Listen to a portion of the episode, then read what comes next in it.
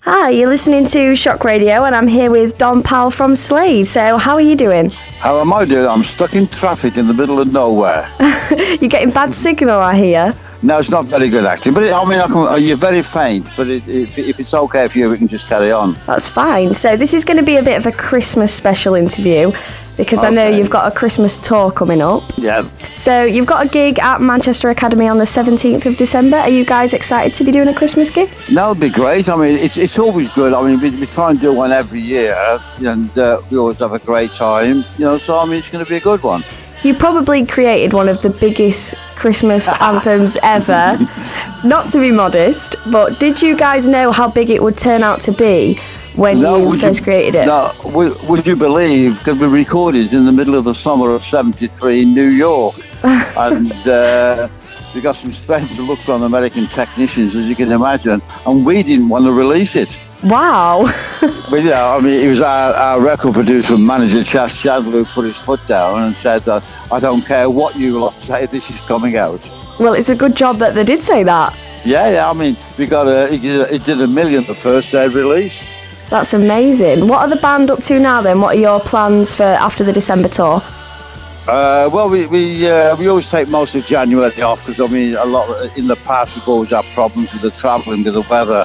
There's a few gigs are lined up towards the end of January, but uh, the first couple of weeks of the new year will just be free.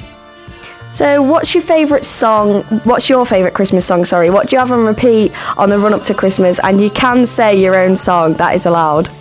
Um, no, it's not. No, I mean, uh, Roy Wood and Wizards is one of my favourite ones. Um, what's your plans over the Christmas period besides the tour? Uh, just at home with the family. That's a good answer. Now, I'm, I'm usually Father Christmas, you see. I get kicked all around the house. so, on a regular basis, how often do the band get shouted "Merry Christmas" at? Nearly every gig. I imagine so. Yeah, I mean, uh, we've had to play it in the middle of the summer when there's been heat waves. I mean, a lot of the times, some of the uh, contracts of these concerts, it's uh, written in there that we have to finish with the song. Would you say it's your biggest track then? Biggest one that people react to when you play it? Oh, for sure. That that that, was- that was the biggest uh, hit. Although we had 24 hits, but that that is the biggest one. So, have you ever considered a remake of "Merry Christmas, Everybody" or bringing out a brand new Christmas track?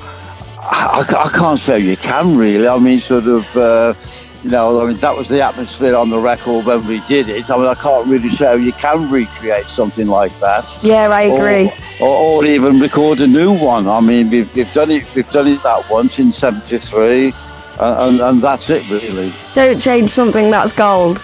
Exactly. Yeah. Exactly.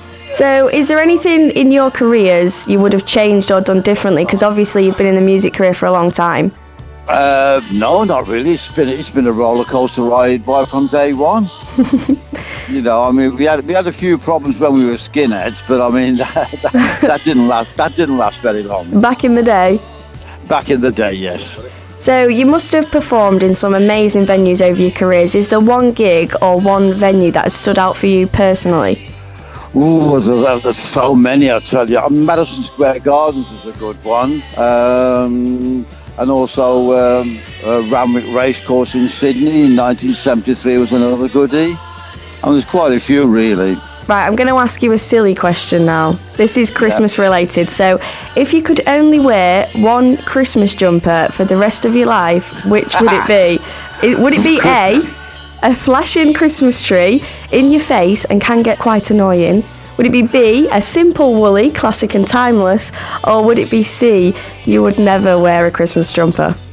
That, I think it would have to be A with the Christmas tree. I would go for A as well. That's a good choice. Yeah, no, that, that, that's got that's got to be the favourite, surely. Of course. So we're Yeah. coming to the end of the interview now. Are you Okay. excited to play Manchester on Saturday?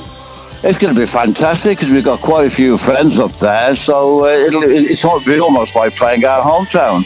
Oh, that's great. Can we have any exclusives? Oh, Well, that- uh, well, there's that, there'll be that Christmas song. That Christmas song that everybody knows. Yeah, we always call it that song. That song. well, thank you for your time. Thanks for speaking to okay, us. Thanks is that very much. okay then? Yeah, that's fine. Thank you. Okay, Thanks. bye. Bye.